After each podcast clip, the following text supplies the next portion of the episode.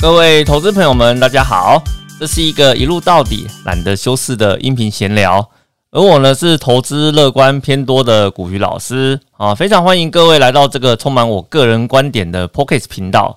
那我们今天来跟各位聊什么呢？哦，来跟各位聊聊啊，为什么一个呃科技背景出身的人呢，他在投资的理念上哦，却比较偏好在传产类股上面。啊，这个人呢，就是古鱼老师我本人啦。哦，那很多人在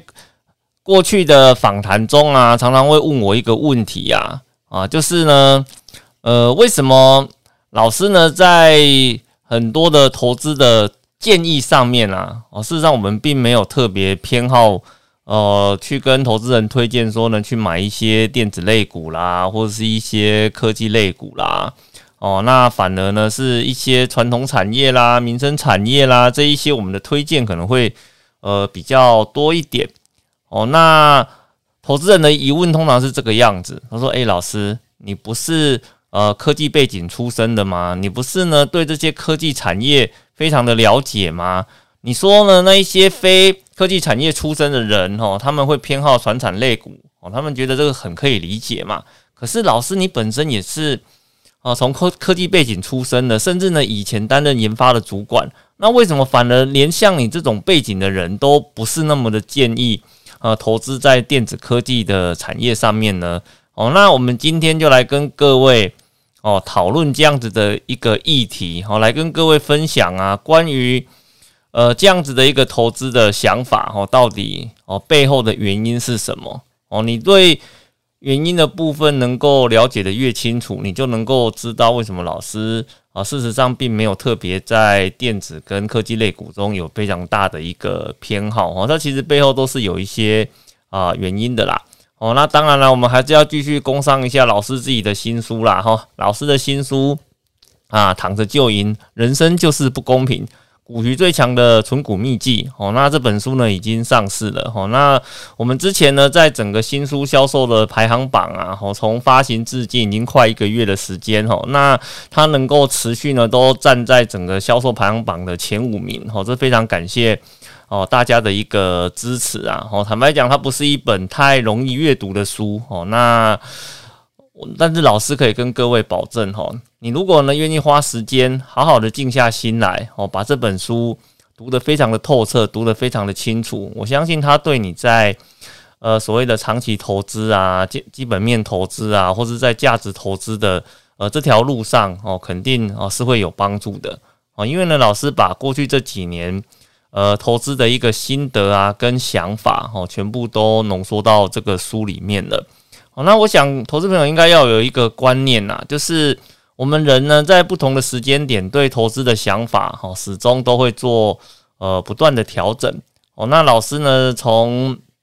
二零一三年哈就开始呃去做一些新书出版的动作。你如果看老师早期的书，跟看老师现在的书啊，你一定会发现啊，老师在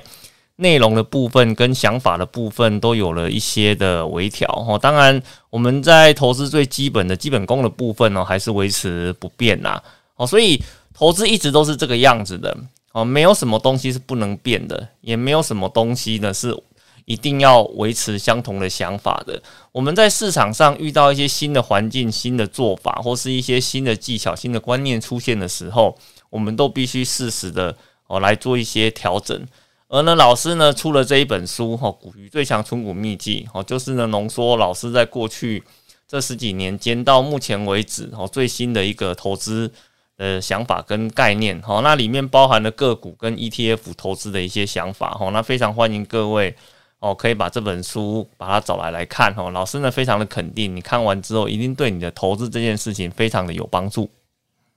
那首先一开始，我们先来跟各位。谈一个迷思啊，就是科技人呢一定都爱科技类股，这样子的一个既定的想法哦，它到底是不是非常的正确哈？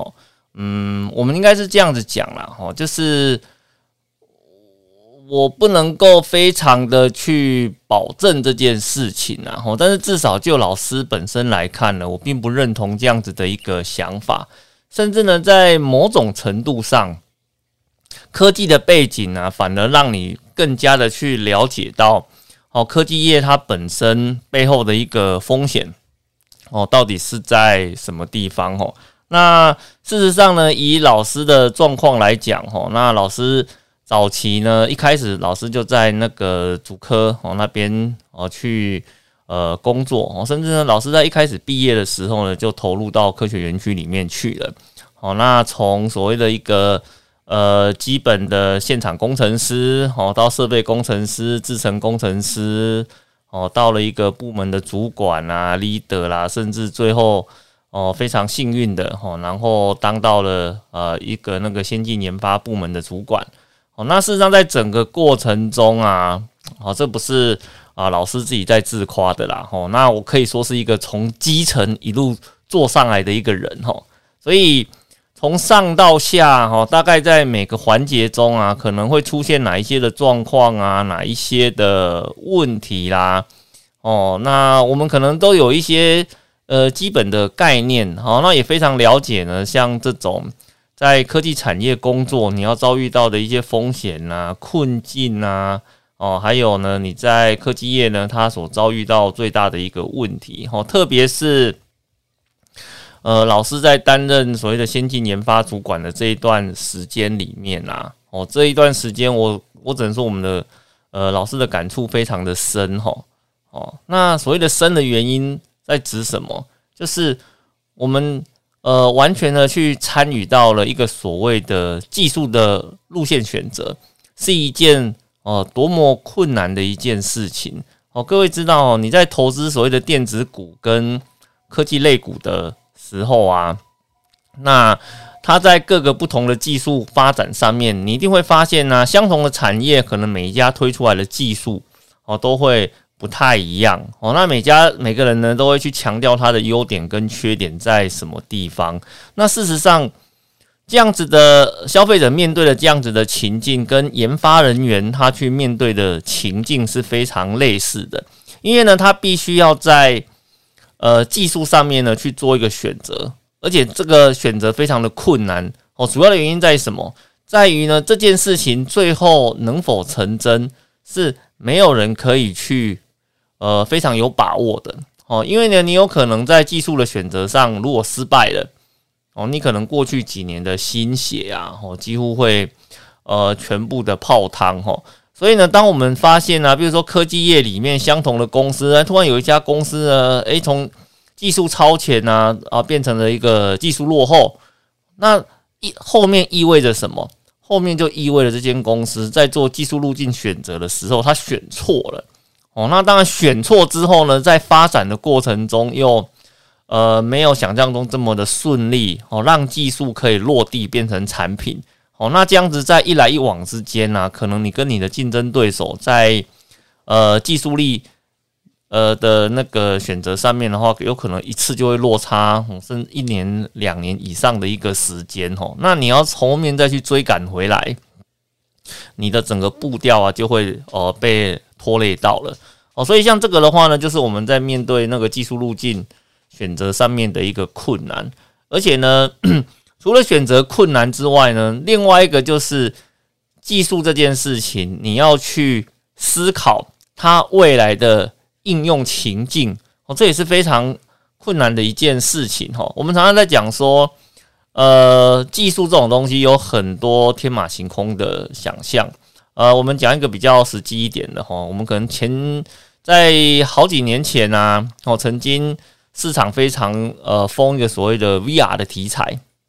哦，那 VR 的题材啊，这件事这件事情呢的话，甚至让那个宏达电这一间公司哦，仿佛找到了一个救命的稻草哦，压住了公司非常大量的资源哦，想要去做这一段的一个开发。哈，因为它手机业务的这一块看起来呢已经被呃被超前了。哦，那而且呢短期之间没有挽回的一个可能性。哦，所以呢他们就压住在新事业上面去求发展。哦，那当然在最近这。在最近，在今年呢，似乎拿出了一些还不错的一个成绩哈，所以股价频频有了一些表现哦。那可是呢，在过去，当然回过头来，我们来看这件事情哦，你就会发现呢，当初 VR 这个技术在所谓的情境应用这件事情，它提出了非常多的东西哈，比如说所有的人呢，在一个空旷的场地上坐下来哦，然后呢，戴着 VR 的眼镜戴上去之后，诶，你就会看到很多立体的影像哈，出现在你的面前哦，甚至呢，你可以在室内呢就看到海豚的表演哦，室内呢就看到哦那个模拟哦成真的像像侏罗纪公园的情景哦，恐龙在你的旁边走过去的感觉哦，那这是在美国的一家新创公司，他们在推他们的 VR 产品跟投资人宣传的时候，他说。它的技术未来可以达成这样子的哦，一个非常高阶的应用哦。那甚至呢，像 Facebook 哦，它也深深的为呃这种应用情境的魅力所吸引哦。怎么说呢？他认为呃，社交的未来如果结合了虚拟的情境哦，也许呢哪一天你想跟你的远方的朋友见面哦，你不一定要透过 Facebook。而是呢，你可以透过 Facebook 提供的所谓的虚拟的装置哦，跟账号登录之后，你就可以跟远端的另外一边哦去做连接哦，你可以看到他站在你的面前啊，栩栩如生。哦，甚至你以为呢你是直接在跟他啊做对话，而另外一边呢，如果他也是带相同的装置做相同的事情的话呢，就仿佛你们两个是 站在一起哦，在做交谈的一个动作，也就是说让。所谓的原本的网上社交这件事情，变成了一个呃，有点像是在虚拟的环境下，双方真的去见面了。哦，这其实听起来非常的美好哈，尤其是有一些呃，你跟你的远方的亲人啊，比如说你在台湾，可是你的亲人也许在美国念书哈，你可以透过这样子的一个方式，哦，及时的来跟他做交流，而不是只有透过声音或是透过文字，而是呢，你能够透过虚拟的情境。啊，真真实实的看到它，甚至你可以哦，在影像中去触摸的时候呢，身上也有被回馈的那种感觉哦。这个是在前几年，呃呃，虚拟技术刚兴起的时候，大家对它的一个期待。但是呢，各位你有没有想过啊？过了这么多年之后，哦，这个情境它真的被实现了吗？哦，事实上到目前为止还。没有嘛？哦，因为中间经历过了非常多的一个技术路径的选择，所以呢，在这个选择的过程中，当然绝大部分的企业哦都在这件事情上，呃，它落败了哦，所以只剩下少数的几间公司继续在领域上做一些努力哦，比如说像，比如说像宏达电视继续努力嘛，像 Microsoft 哦，它也是继续努力嘛，那像 Facebook 哦，它也是继续做，像 Google 的话呢，它也是有一些类似的装置。持续的在推出，只是在推出的力道上面呢，就没有哦，在前几年哦大张旗鼓宣传的时候这么呃这么大的一个力道哈。所以像这个部分，它事实上就是一个呃技术选择的一个难题哈。就是第一个，你的应用情境到底是在哪里？这第一个问题哦。第二个问题，这个应用情境是不是真的有一个适合的技术去完美的？实现它啊，那这又是另外一个问题。那第三个问题是什么？哦，这个就是技术人员的难题了哈。就是这件技术它要实现的成本哦，到底是高还是低？如果你今天有一个技术呢，可以完美的呈现效果，可是它很贵，贵到爆，那这个东西有没有可能落地进入到消费者的一个市场里面去？哦，那我那这样子的话，可能性也非常的低哈。所以你要去选择一个正确的技术，然后呢，合宜的价格进入到市场里面产生竞争力。哦，这件事情它的难度是非常非常高的。所以为什么很多的那个科技业啊，哦，他们在做技术选择的路径上，一旦选错了，哦，那可能会出现整面性的一个崩盘。那主要的原因也是在呃这个地方。哦，那事实上也因为如此啦，哦，所以。呃，我们在看科技业跟传统产业的时候啊，啊，我们会比较偏向在传统产业的主要的原因哦，事实上也在这个地方吼，哦，那就是传统产业它选错的呃机会不太大啦，哦，选错的机会不太大，应该是说它如果选错了，可能顶多就是钱少赚一点而已，哦，那。它不会有所谓的一个什么什么，我今天这个产品领先你数十年呢，五六年的这种情况，应该是不太会。比如说像食，比如说像食品股好了，哦，食品股推出一个产品，哦，它只有呃，消费者能不能够大量接受它的一个问题嘛？啊，那个对不对啊？比如说像脚踏车，哦，那脚踏车的话呢，那当然性能是有差异嘛，那可能还有一些其他的因子啊，比如说外观好不好看啊，哦，链条踩起来爽不爽啊，哦，刹车灵不灵敏啊，我整体坐上去的那个感觉风阻啊，符不符合我的要求啊？哦，那是它里面的。它里面要控制的因子很多吼，那你说你的技术领先就一定可以得到比较好的一个市场哦？在现在传统产业里面来讲哦，这倒并不一定哦。可是呢，在科技产业里面的话，却经常都是你如果能够推出一个呃新技术的产品，然后呢，它的价格呢能够比前一代更实惠的话呢，你的市场立刻就会出现反转。所以呢，在投资科技产业的时候，你一定要注意一件事情哦，也就是说。如果呢，你投资的这一家电子公司，或者你投家投资的这这一档科技类股，哦，它的呢市场啊，有可能都会因为它的竞争对手推出了一个又便宜又好的技术，或者又便宜又好的装置，你整个市场的份额可能一瞬间就全部通通被拿走了。而这种事情只会出现在科技类股上面。所以呢，我们常常在讲说，你在投资科技类股的时候，你一定要紧盯。哦，企业的一个发展哦，你不能够说啊，我是买了科技类股的话呢，我就完全放着，呃，都不去管它哦，那可能不太适合啦。你还是必须要花一点点时间去关注它一下。可是呢，你今天如果是投资的是传产类股的话，那可能你在这部分的担忧哦是会比较小一点。所以就哦，老师本身的一个想法上面来讲，我觉得哦，我觉得哈哦，这是我个人的一个观点，我觉得。呃，比较像传统产业的这些公司啊，哦，它比较容易让你在长期投资里面获得成功哦，因为第一个它的变化是比较小的，然后第二个的话，它的稳定度是比较高的哦，那第三个的话，如果这间公司出问题哦，它 整个变化的时间也会拉的比较长哦，会让你有足够的时间来做应应的一个动作哦，但是呢，在科技类股的话。可能就是呃，一旦新的产品出来，人家把它称为，比如说什么破坏性创新啊，哦什么的，然后你可能整个市场的地位立刻就会出现反转哦，所以这是我们在投资呢科技类股呢，跟在传统类股的时候，有一些地方是我们必须要去呃注意到的。那接下来的部分呢，我们来跟各位做一些呃优缺的讨论啊，哦，就是。呃，传统类股跟科技类股啊，它还没有什么比较关键性的东西是不太一样的哦。事实上是有的哦，就是呢，他们的嗯产品的生命周期哦是完全不一样的一个思维哈。那你如果今天呢，各位你们可以看一下你们手上的这些消费性电子的产品，你有没有发现一件事情？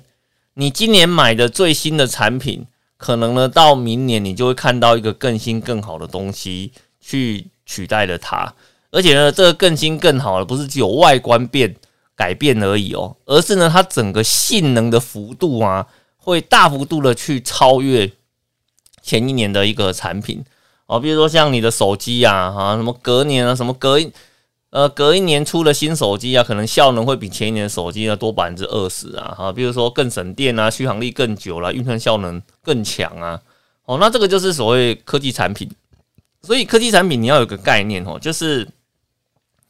呃，它的产品的生命周期哦，通常都很短哦，特别是那一些被冠上消费性电子产品的东西哦，比如说像我们用的手机啊，哦，它就属于消费性电子嘛。那我们的，比如说我们的笔记型电脑啦，我们的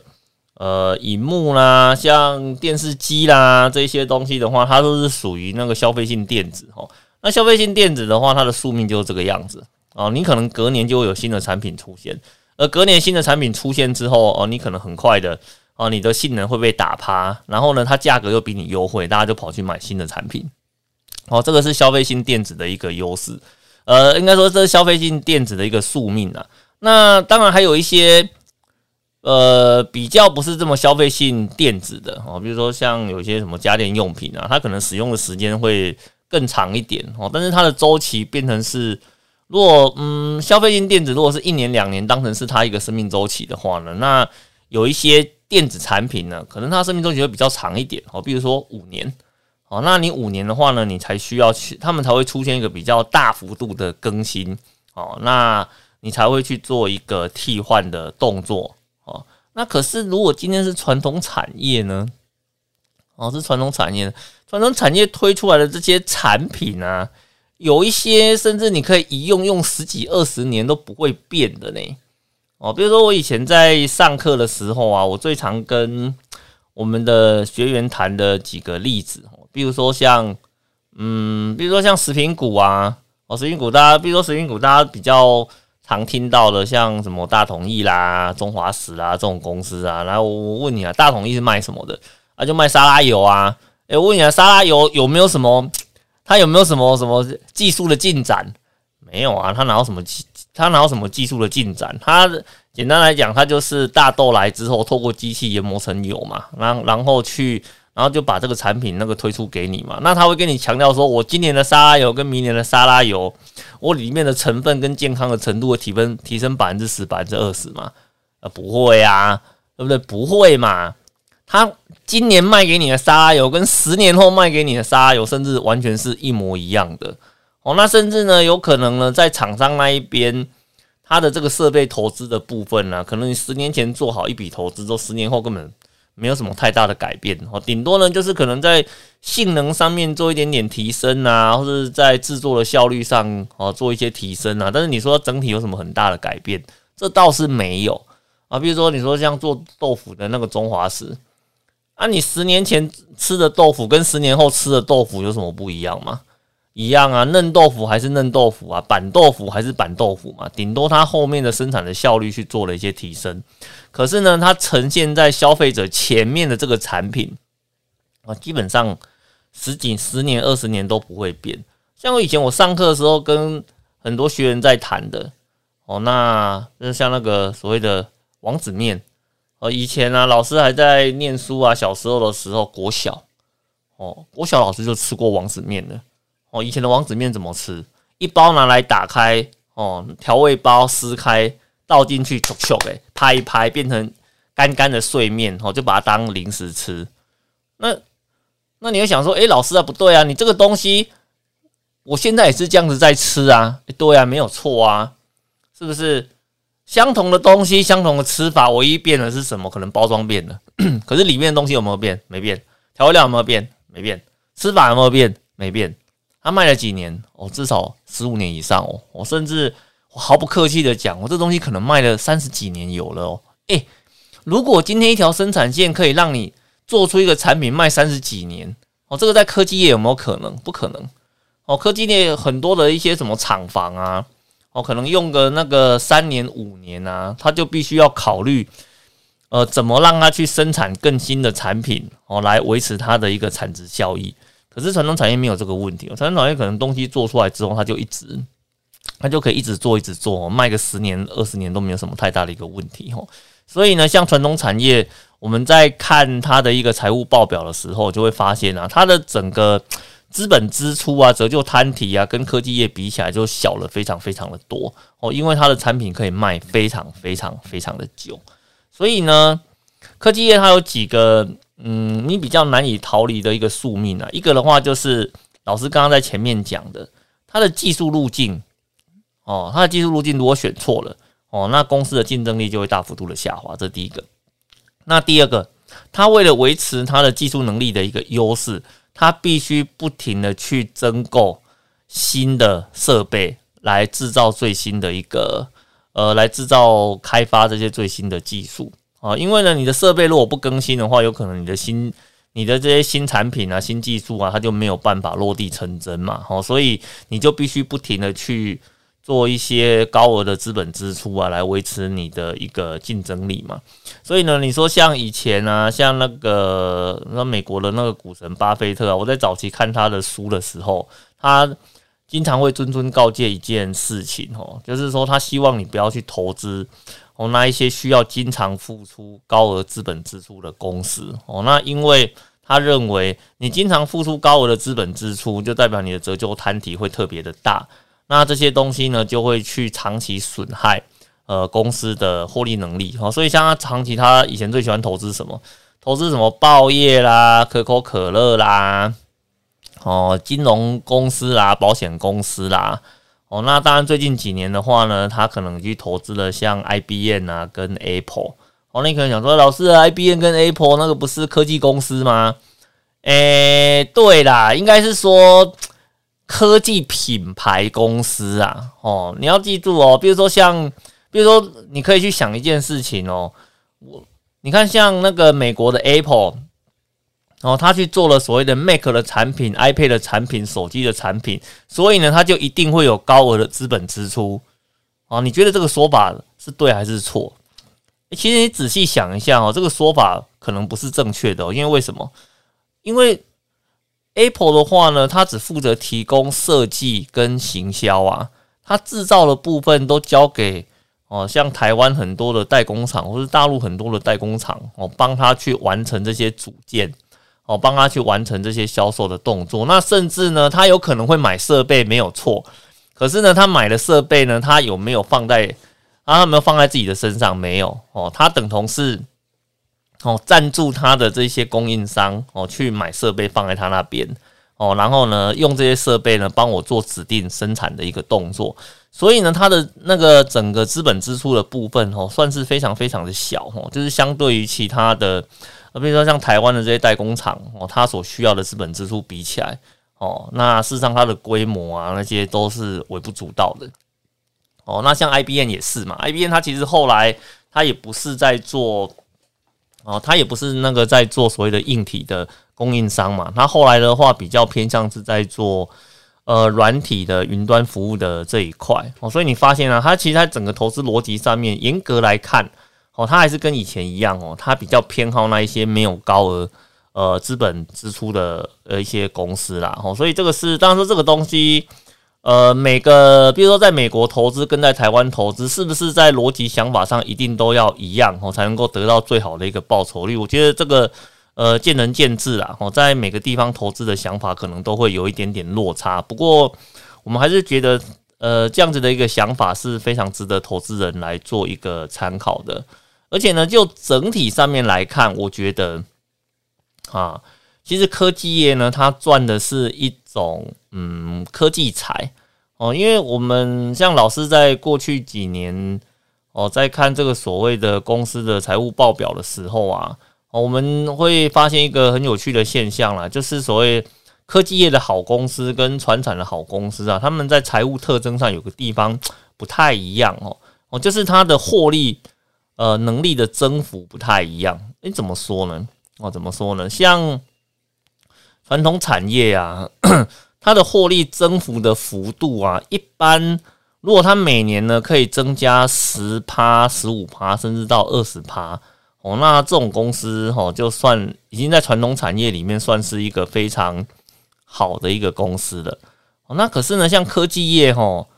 它常常会有个很有趣的现象哦，它可能呢前面几年呢亏得稀里哗啦的哦，甚至呢前几年的话呢，呃，它的获利逐年的下滑，诶，可是呢，诶，突然到某一年的时候，他们公司发表了一个新产品，好有竞争力的新产品，哦，整个公司的获利啊就开始出现哦大喷发的一个动作，哦，那可能持续了四年五年之后，又开始出现呃下滑的一个走势，直到它又推出了下一个具有竞争力的。新产品，哦，那像这种公司在科技业里面，呃，非常的多哦。像以前的联，像以前的，呃，各位可能比较熟的，像联发科哦，它要么推出一个有竞有有竞争力的晶片组哦，那它的整个获利就会大喷发哈，然后股价立刻会往上走。可是呢，如果它的竞争对手呢推出了一个呃比它更有竞争力而且价格更低的哦，那它整个获利又开始出现被。压抑的一个动作哦，那整个获利的增减幅非常的明显，所以呢，它要么呢赚很多哦，就是获利的爆发的程度，可能可能获利真的在喷发的时候，像一年呢增长五十趴甚至一百趴，这个在科技业里面都是看得到的。可是呢，它跌下来的时候也会非常的一个严重，所以我常常会觉得你在做科技类股投资的时候啊，它有一点像是嗯。机会财的概念哦，什么叫机会财？哦，就是产品对了，技术对了，时间对了，它就一口气会取得大量的市占。可是呢，时机点过去了，哦，也有可能呢，一瞬间它的市占就拱手让人，哦，所以这是我们在投资科技类股的时候，你必须要去呃了解到的一个现象。当然了，我们在呃今天节目的最后，我们来跟各位简单的去归纳一下哈，就是你在科技类股跟传产类股呃投资的那个逻辑上面的一个选择啦。哦，那我觉得呢，像科技类股啊，它的优点是什么？它的优点就是爆发力非常的强哦。如果呢，你让它呃抓到一个正确的时机点跟机会的话，哦，它的股价就是一路往上做喷发的一个动作哦。那甚至呢，它可以让你在呃短短的一年内就可以得到五十趴甚至到一百趴的一个报酬率的表现哦。所以它非常适合什么？它非常适合那一些呃对于掌握。题材非常迅速的哦，那或者是说呢，你对于这种短线的交易啊，看这些趋势呢，非常有把握的投资人哦，那我觉得你去投资像这种呃科技类股啊，吼，应该会是非常呃适合的哦。那你如果说呢，你今天投资的一个属性比较偏保守一点的哦，那你不喜欢太大的一个产品的变化，甚至呢，你不想要一直 always 去盯着这个产业的趋势去看的。我觉得你比较适合去投资在呃这种传产呃类股上面，因为事实上我们有去跟很多的投资朋友去做一些了解哈。那通常啊，你如果呃手上的持股啊，大部分都是一些传统产业类股的，那基本上这些投资人他们在心态上呢，就是比较偏向不是那么喜欢做短进，呃比较比较不会去做一些短进短出的一个动作啦。哦，那可是我们这边要强调是说，你买的这些传统产业是你很早，你可能在之前就已经买了，而不是呢受到目前短期题材的一个影响。那老师为什么这样子说呢？哈，因为呢，我们在今年的二月过后啊，哦，那启动了一波所谓的原物料行情，哈，主要是呃美国的那个拜登总统啊，那他们去宣布说呢，美国这边要进行那个大规模的基础建设。哦，那大规模的基础建设的话，它就需要很多大量的一些呃原物料嘛。哦，那你需要这些原物料啊，再加上原本像一些很多的电子零组件，哦，它那个就已经有点供不应，它有点类似说那个供不应求的一个情况，所以导致呢，它海上运输的这一块呢，又出现塞港的一个消息。哦，那。所以其实呢，很多人在这一波的原物料行情里面的话，他手上可能就买了一些什么钢铁啦、水泥啦、航运呐，哦这些呃以往被认为是传统产业的这些类股啊，事实上这些是比较偏向传统产业的那个景气循环股啦。哦，那像这种类股本身的话，哈啊，你如果是近期才持有的，哈，那其实我不认为你是在做一个中长期的投资啦。哦，我觉得你这个比较比较像是在。搭上题材之后的话呢，去做一个短线的破断交易哈。哦，那如果是比较标准的长期投资啊，你是买传产类股的，比如说你买一些金融啊、食品啊、民生用品啊的这一些哈，那这是我们比较认定说你是在做传统产业的中长期投资的投资人哦，他会去买的一个标的物。那通常你如果买这种标的物的话呢，你本身就比较不会倾向去做一个短进。呃，短出的一个动作啦，哦，所以这是我们在看科技产业跟传统产业来讲的话呢，它的投资的属性哦，可能会有点呃不太一样，哦，像然后老师刚刚讲的传统产业中的景气循环股哦，或者说像这些呃那个科技相关的类股哦，它可能都是一容易出现短线大波段涨幅的，那可是短线大波段涨幅 涨得快。也有可能在潮水退了之后的话呢，下来的速度也很快哦，所以投资这种的投资人，他就必须呢时时刻刻去盯着景气的一个发展哦。一旦他觉得苗头不对，或者他觉得心里握着这些持股不太踏实的时候，你就必须要考虑呢去做一个呃出脱的一个动作哦。这那这个是在做短线投资你要去注意到的一个事情哦。那你如果是长线投资，你要关注的事情的话，就只有说啊，这间公司它的获利是不是如我原本所预期的哦？逐渐呈现那个稳定增长的一个动作。所以呢，我们在投资这件事情上面来讲哦，我帮各位做一个结论呐哦，就是呃，以老师的本身的投资风格来看，哈，啊，如果有十成的资金啊，哦，那我至少呢会有接近六成左右，哦，都会放在呃传统产业上面，哦，那主要的原因的话，是因为呃科技类股呢，它有很大的一个不确定性，哦，那我们在投资的偏好上面来讲的话，我们还是比较偏好在 呃这个传统产业上面，哈，因为它。比较稳定哦，那这是一个。那第二个的话呢，因为老师不太喜欢一直盯着盘面去看整个趋势的发展哦，那老师喜欢偶尔看一下就好哦。那啊，那甚至呢，老师以前在还在工作的时候，甚至有可能一两个星期都没有去看这些相关的一个新闻哦，这是有可能的哦。所以我们在投资的偏好上面来讲，你必须要根据你自己对投资的一个想法。来选择你的标的物，你总不能跟我讲说，你明明忙得要死，你又没有空去看这些个股的发展、个股的表现，甚至你也懒得追踪。可是呢，你却满手的都是这一些投机股或是题材股哦，那你只是给自己在找麻烦而已。好，我们常常会跟有时候我们会跟投资人沟通一个观念呐，哦，就是投资这种东西呀，哦，就是赚你应该要赚的钱就好了。哦，如果呢，它不属于你的哦，它不属于你的投资风格哦，那它不属于你应该要赚的钱哦，那这一块的话呢，就请你哦把它给放弃掉哦，选择适合自己的投资风格，你在投资的这一条路才能够长长久久的一直走下去哦。那这是老师在呃今天节目的最后来提醒各位哦投资朋友的。OK，好的，那我们呢今天的一个分享啊就到这个地方，那。一样哦，那你如果呢喜欢呢老师在投资的一些分享哦，那希望呢能够第一时间呢来听听看老师对目前呃市场的一些题材的一些想法的话呢，那欢迎各位哦订阅老师的一个 p o c k e t 的频道哦，那你订阅之后呢，老师这边只要有一些新的内容的更新，你都可以第一时间哦收到老师的一个最新讯息的通知。好的，那我们今天的分享就到这边，谢谢各位，拜拜。